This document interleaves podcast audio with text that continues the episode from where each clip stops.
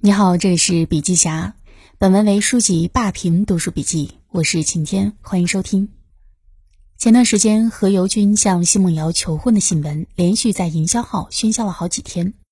有的人从人生励志的角度观摩了奚梦瑶的成功上位，有的人从幸福的角度反转解读了并不浪漫的求婚仪式，有的人从财富管理的角度剖析了奚梦瑶继承家产的未来之路。但是更多的人呢，则在关注何猷君的求婚之地，也就是何猷君母亲梁安琪所接手的商场。何猷君这场并不浪漫的求婚，到底能给营销号们带来怎样的红利呢？那么要解释这个，就要提一提社交货币。社交货币是一个全新的营销学概念，最早是由沃顿商学院市场营销教授乔纳伯格率先提出的。新媒体时代，当社交网络开始和利益产生联系时，社交关系便成为了一种可以消费的资源。人们分享社交，并以此获取收益，于是形成了社交货币。平时我们在自己的社交网络发表了可以引人关注、评论和点赞的内容，都可以称之为社交货币。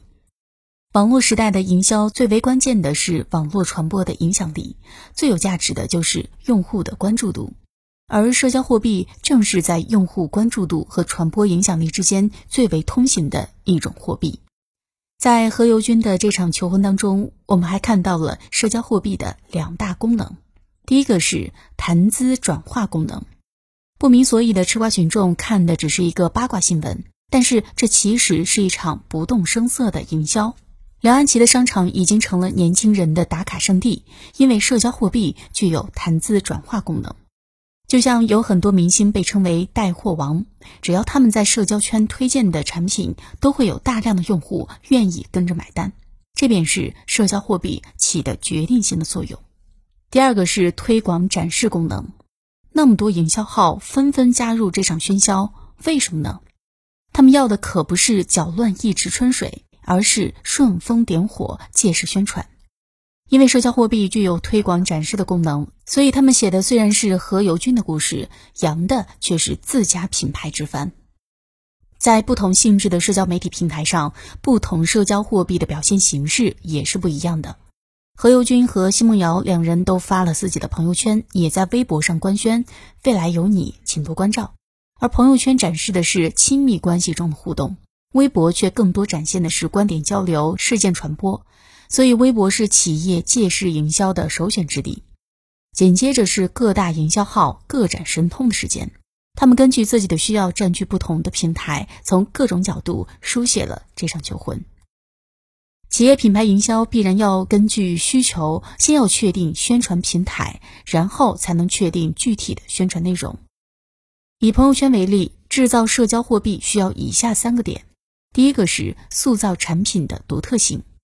如果你发布的产品和内容是有趣的、新颖的、超过消费者期待的，自然会引起广泛的关注，也就非常容易引起转发和分享。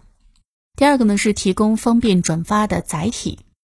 我们经常在朋友圈里看到一些应用小链接、性格测试、优惠券领取等等，被朋友随手转发，成为一时的热门话题。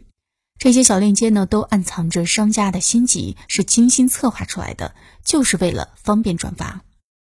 尽管东西方都在世界观、人生观、价值观上做各种的矫正，但是有一个事实却没法改变，那就是人的本性更热爱八卦。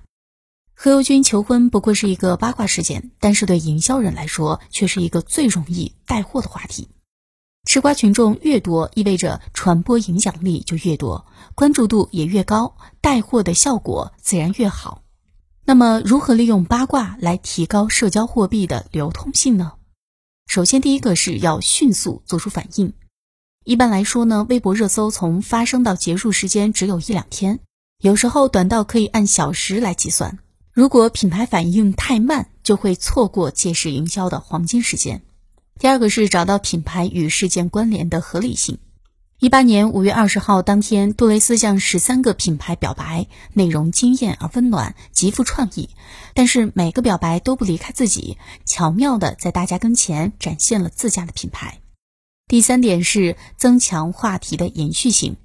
因为热搜不可能永远保持较高的热度，品牌在借势营销时就要考虑好话题的延续性。第四是策划多样化的内容，扩大传播渠道，可以根据品牌与热点的关系性，策划多样性的营销内容，并且在多渠道传播，以此增强品牌传播的延续性。第五个呢是合理撰写文案，切勿夸大其词。借势营销呢，也要谨慎为之，不能一味的为了达到被传播的效果，写出浮夸的文案，而不顾品牌形象，输掉口碑。接下来呢，我们来说一说社群。那所谓社群呢，就是一种关系链，是一群拥有某种关联的人聚集在一起，互助互惠。群体成员之间呢，都非常认可这种关系，认可社群的整体气质，愿意追随社群活动。互联网呢，让人与人更容易聚合，而社群让具有相同目标或者是相同爱好的人更容易聚合。每一个聚合在社群里的人呢，都能够享受到社群反馈的福利。这种抱团的福利，因为情感信任加价值反哺共同作用，形成了自运转、自循环的范围经济系统，就是社群经济。